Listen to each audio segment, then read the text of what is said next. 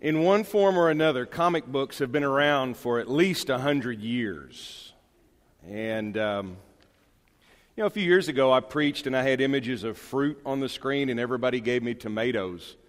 So, if you have any of these comic books, they're dangerous, and you should give them to a professional like me.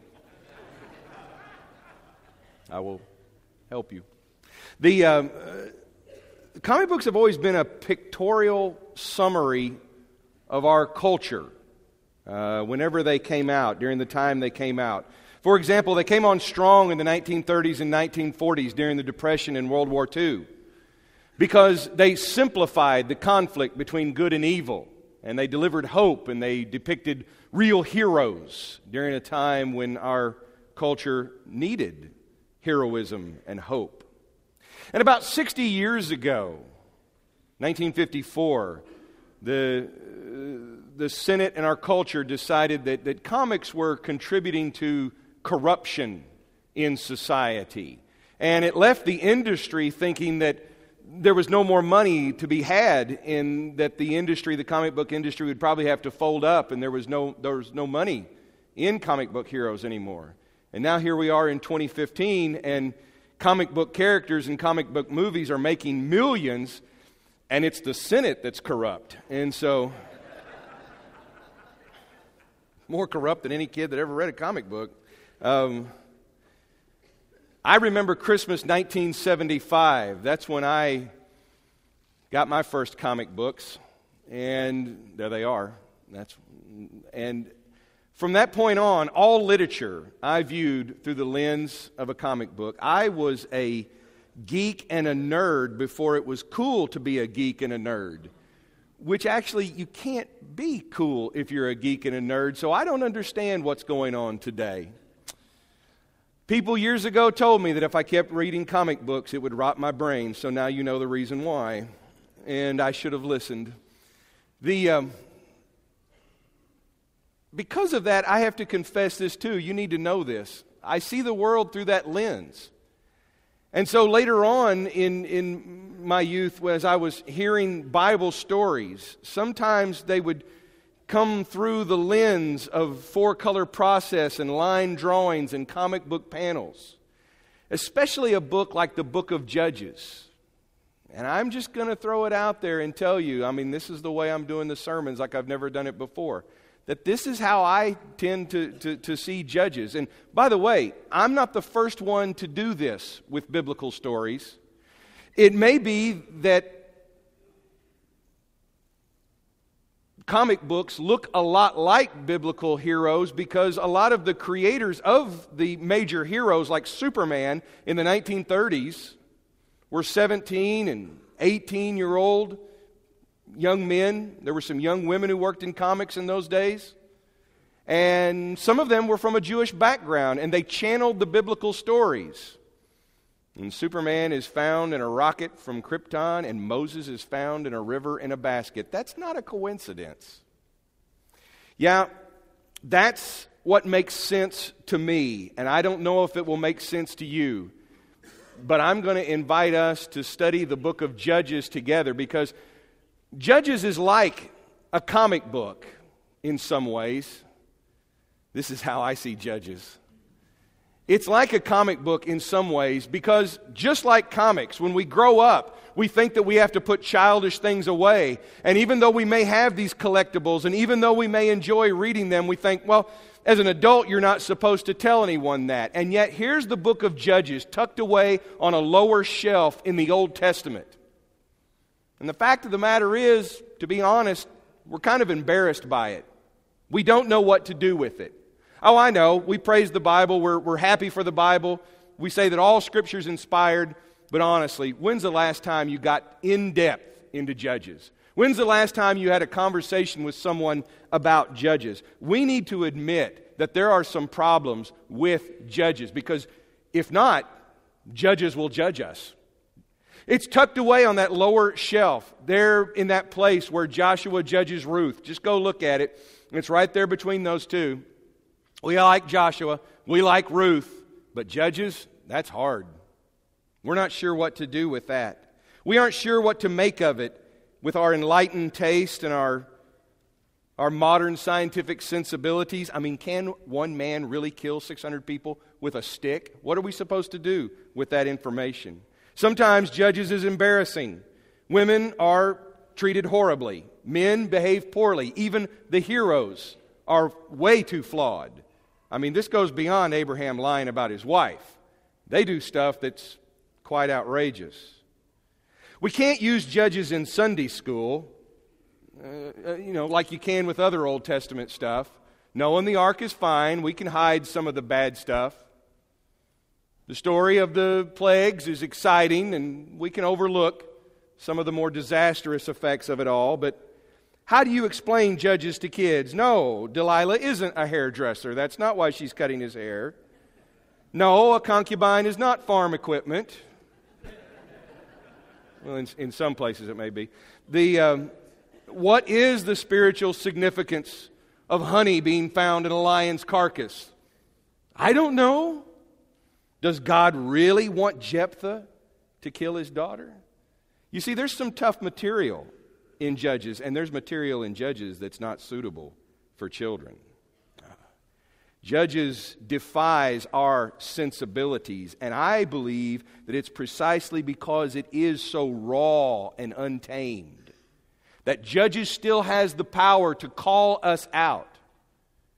That in a world where uh, a big box office draw is Fifty Shades of Grey, judges can call us out and judge us and say, oh no, you need to wake up and you need to pay attention to this. It has our number.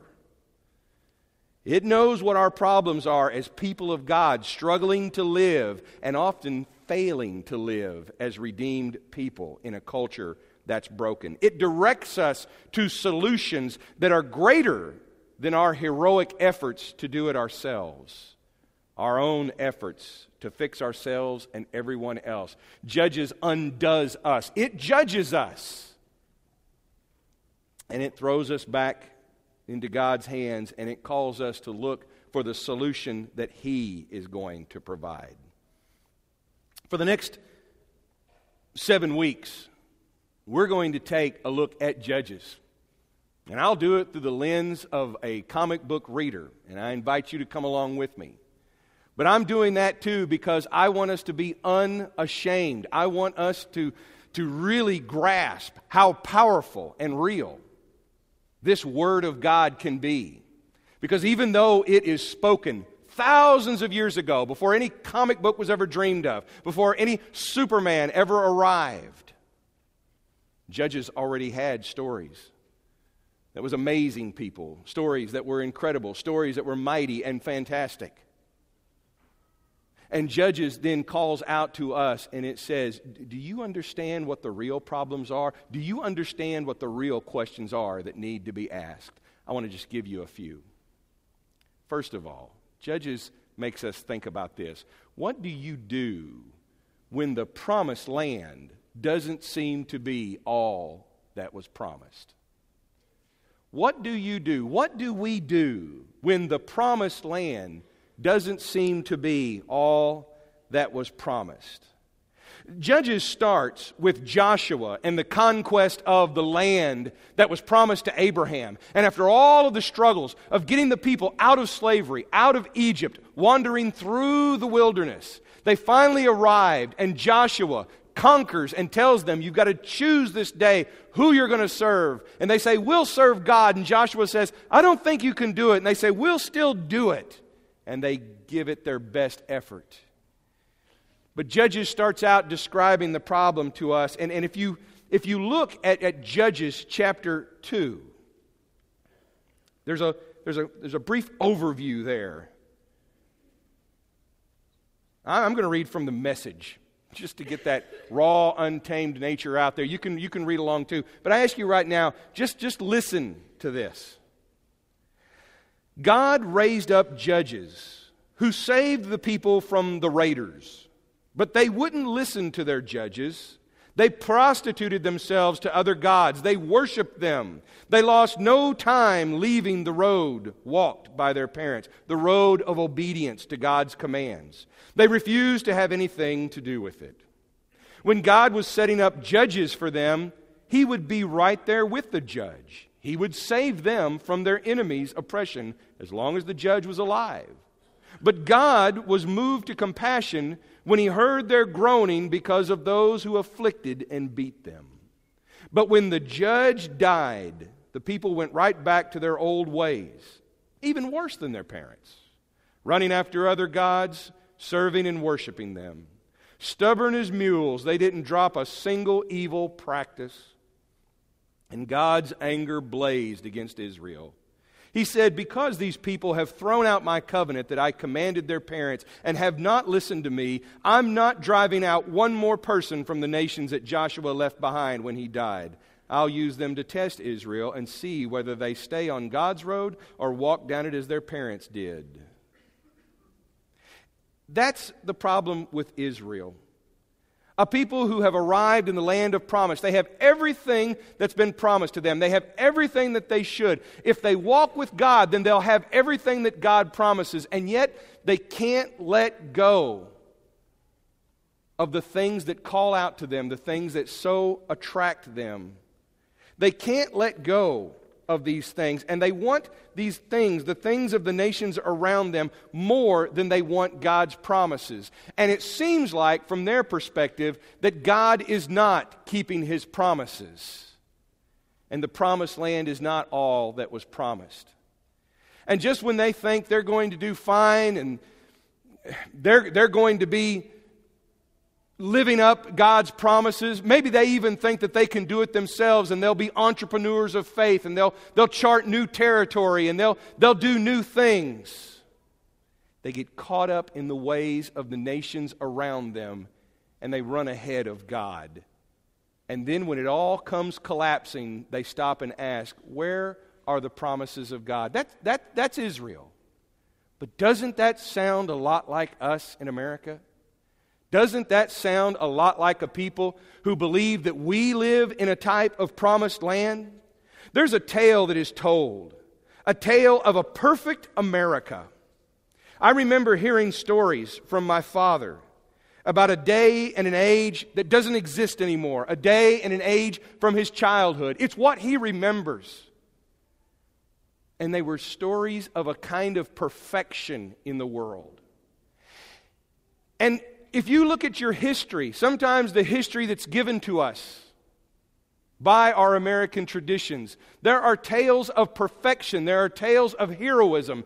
And yet, the truth is, ever since 1776, there have been flaws in this nation and among us as a people.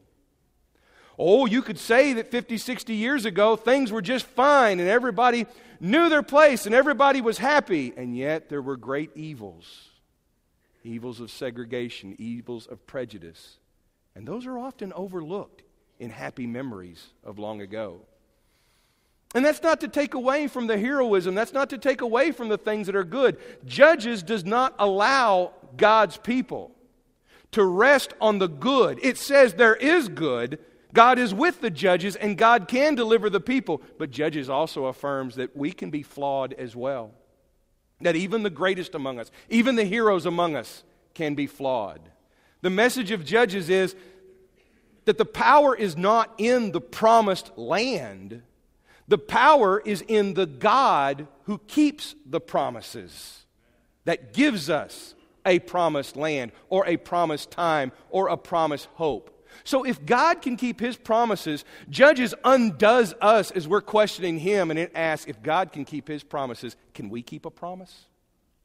Because when we keep a promise, when we keep any promise, when we keep our promises to God, when we keep our covenants and our promises to one another, we're walking in his ways.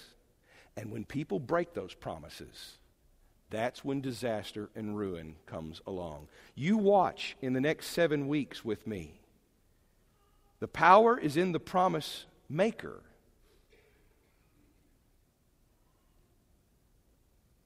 And when people do not trust in the promise maker, in the promise making God, that's when things begin to fall apart. Watch this with me in the next seven weeks. One other question that Judges puts right before us is this What do you do when your deliverance doesn't seem to deliver. Now, here's what I mean by that. One of the judges, Gideon, actually asked this question quite bluntly of God. And you, you find his story in Judges 6, verse 7. And, and let, me, let me just read that to you. I want you to hear this dialogue between the Lord and Gideon. It's rather revealing. In Judges 6, starting in verse 7, God is once, once again finds himself in a position where he hears the cries of his people who are asking for rescue. They're asking for deliverance. And by the way, keep this word in mind because it comes up a lot in Judges. It's a, it's a word that we sing a lot in our songs when we call him strong deliverer, mighty deliverer. What do we mean by that?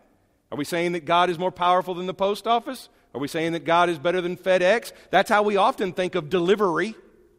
But deliverance means that God is rescuing, God is saving. We are being delivered from something evil, from some oppression. We are being relieved of it. We're being saved from it. We're being ransomed from it. And you need to keep that in mind with this word deliverance. Because Gideon here finds himself in this unique dialogue with the Lord. And God says, I am God, your God. Do not for a minute be afraid of the gods of the Amorites in whose land you're living. But you didn't listen to me. One day, the angel of God came and sat down under the oak in Ophrah that belonged to Joash, whose son Gideon was threshing wheat in the winepress out of the sight of the Midianites. The angel of God appeared to him and said, God is with you, O mighty warrior. Gideon replied, I beg your pardon, Lord, with me? I beg your pardon, but if God is with us, why has all of this happened to us? Where are all the wonders that our parents and grandparents told us about, telling us, didn't God deliver us from Egypt? The fact is, God has nothing to do with us. He's turned us over to Midian. I wonder, would any of us dare ask God, where's the wonder? like Gideon does? Here's the angel of the Lord who finds Gideon covertly harvesting wheat because he doesn't want to be seen by his oppressors. And, he's, and, and the angel of the Lord says, God is with you, mighty warrior. And he says, Oh, really? Well, then why has this happened? It's probably a question that we think. It's probably a question that we as a people in our culture are wrestling with. But I think there's actually more of a problem that we don't dare to ask God, Where's the wonder? Where are the miracles? Where are the mighty acts and the mighty stories? Because if we would dare to ask that question, even if we are undone and judged by the answer of God, oh, we'll have an answer. This is Israel, and this is Israel's problem. But doesn't this sound a lot like us in America? Doesn't this sound a lot like us into church? That we've held God at arm's length. He's going to take care of us in the last day. He's going to deliver us when, when we die and we have a choice between heaven and hell. And we really want God to be on our side then. We really want Him to stack the, the, the bet, you know, to, to stack everything in our favor. But between now and then, we're okay. We'll stay out of trouble. And maybe we need to ask more often where is the wonder? Where is the awe? Where are the miracles? Do we just believe that there's no way at all that could ever happen again? Mind you, the wonders that God will show Gideon, the things that he'll accomplish through Gideon. We're not talking about science fiction. We're talking about things that might even see, seem mundane. We'll, we'll look at this in the weeks ahead. But I'm asking you to consider this not everything, not every wonder, not every miracle of God is going to be like the 10 plagues of Egypt. But can we see God's hand at work? Are we ready to claim that God is working to deliver us? Maybe what we need is more of a view of what we are being saved from and how we have been delivered. Thousands of years later, from the time of the judges, from the time of Gideon. Paul writes to the church in Corinth, a very enlightened, a very wise and scholarly and philosophical people. And he tells them that the story of the cross is not going to make sense to the world. That to Greeks it's going to seem like foolishness that a God, a powerful God, would come in human form and die. To the Jews it's not going to make sense that, that God's Messiah would die in such a shameful criminal matter. It will be a scandal to them. But it's going to make sense to who? He doesn't say Greeks and Jews and Christians. He says it's going to be powerful. It's going to make sense. It's going to be something that is praiseworthy to those of us who are being saved. 1 Corinthians 1:18. That's who we are, church. We are those who are being saved. We're not the ones who at death's moment have the card that says get out of hell free. We're not the ones who have fire insurance, and we need to check in every week and make sure that our policy is still in effect. We are being saved. We're not even the saved, we're the being saved. That means God's at work in us, that means God's doing something. Thank the Lord for Gideon, who dares to ask a question because he's saying, Listen, my enemy out there it's the Midianites. They're tough stuff, Lord. And if you're going to tell me that I'm the mighty warrior and you're with me, then I need some proof. I need you to show me. But, but we're jumping ahead. We'll get to the story of Gideon in the future. That was Israel. That's Gideon. But doesn't that sound a lot like us? Do we have any sense of what we have been saved from? Do we understand what it means to be delivered, to be saved, to be rescued? Maybe we're too busy trying to be rescuers all on our own that we don't experience God's deliverance first. Maybe we've made peace with the forces that oppress us and discourage us because we think that it all looks like God's work. Maybe we think it's just not right to call out God and we don't dare wake Him because He's sleeping and everything's okay.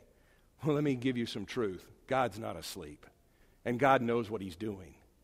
And if we want God to be with us, then we need to, be stand, we need to stand ready to expect that He will work with us. All of this points us to one of the major themes in Judges. What do you do when there is no king? Towards the end of Judges, there's a, there's a phrase that's repeated in at least two places Judges 17 and Judges 21. Actually, the book closes with this statement. In those days, everyone did what was right in their own eyes because there was no king. You see, when you have a king, the king becomes the standard of what's right and wrong. The king becomes the standard of everything.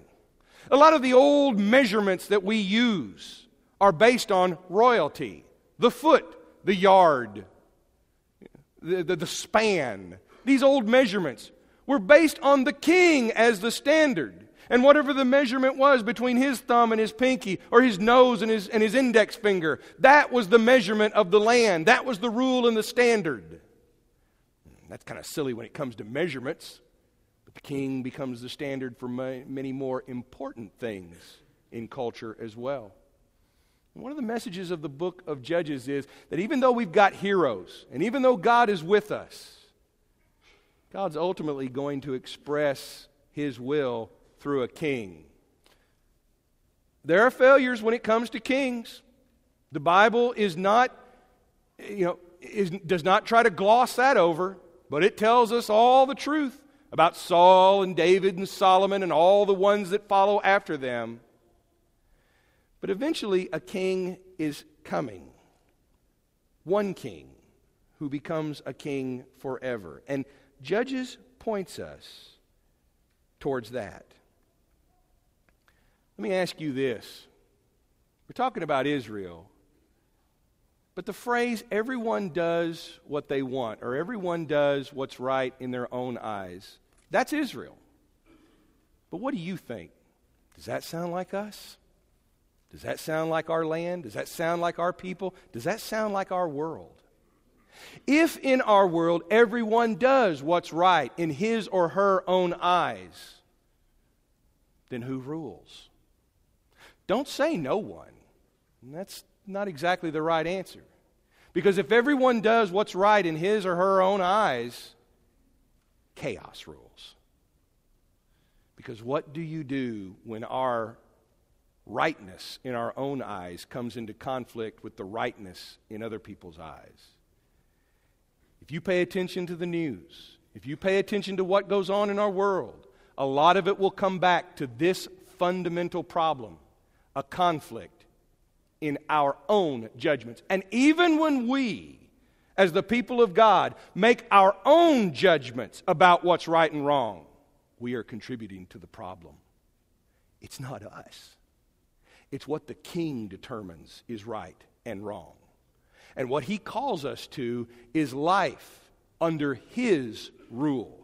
And the book of Judges says that when we all walk with God, guess what? He's there to deliver us, He's there to save us. He's not a tyrant, He's not a dictator, He's not, he's not a, a harsh and cruel false God. No, He's a rescuing king.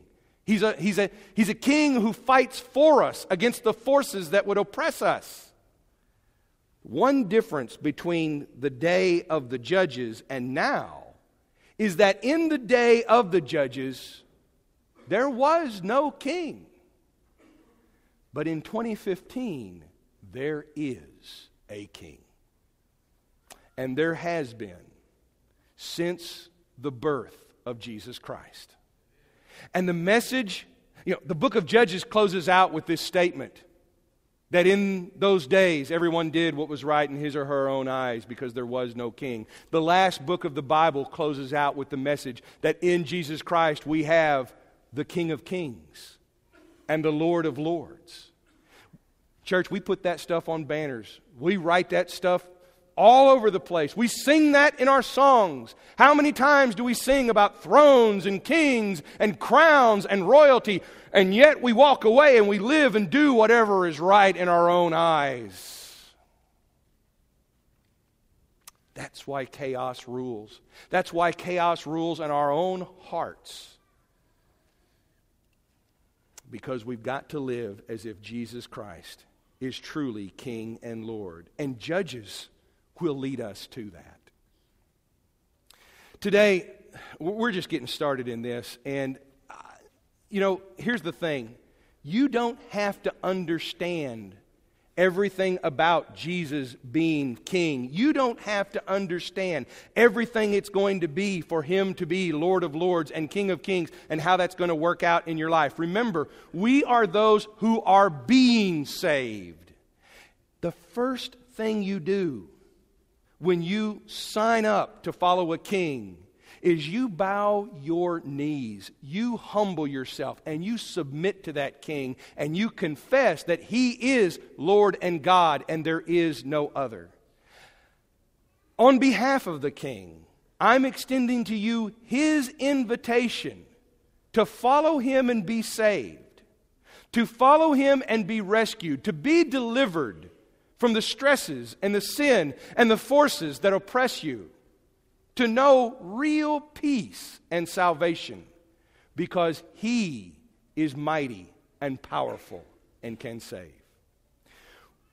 While we sing this song, what we're going to do is we're going to embody that invitation. We're going to sing it like that king has invited us to be. You know, again, I'm not inviting you to invite Jesus into your life. You don't invite kings to come to your house, okay? That's not how it works in royalty. When I was in Scotland last year, you know, I'm not going to call up Queen Elizabeth. Hey, listen, we're going on vacation. You want to join us? It's ridiculous. Rather, the royalty calls you and says, Would you come and dwell with me? This is the fantastic good news that we have that the King of Kings and the Lord of Lords, he doesn't say, he's not sitting around waiting for an invitation into your life, but he has invited you to come into his life. And that invitation stands open. So if you need to accept it, this might be a good time. Let's stand. Let's sing. Let's worship the King.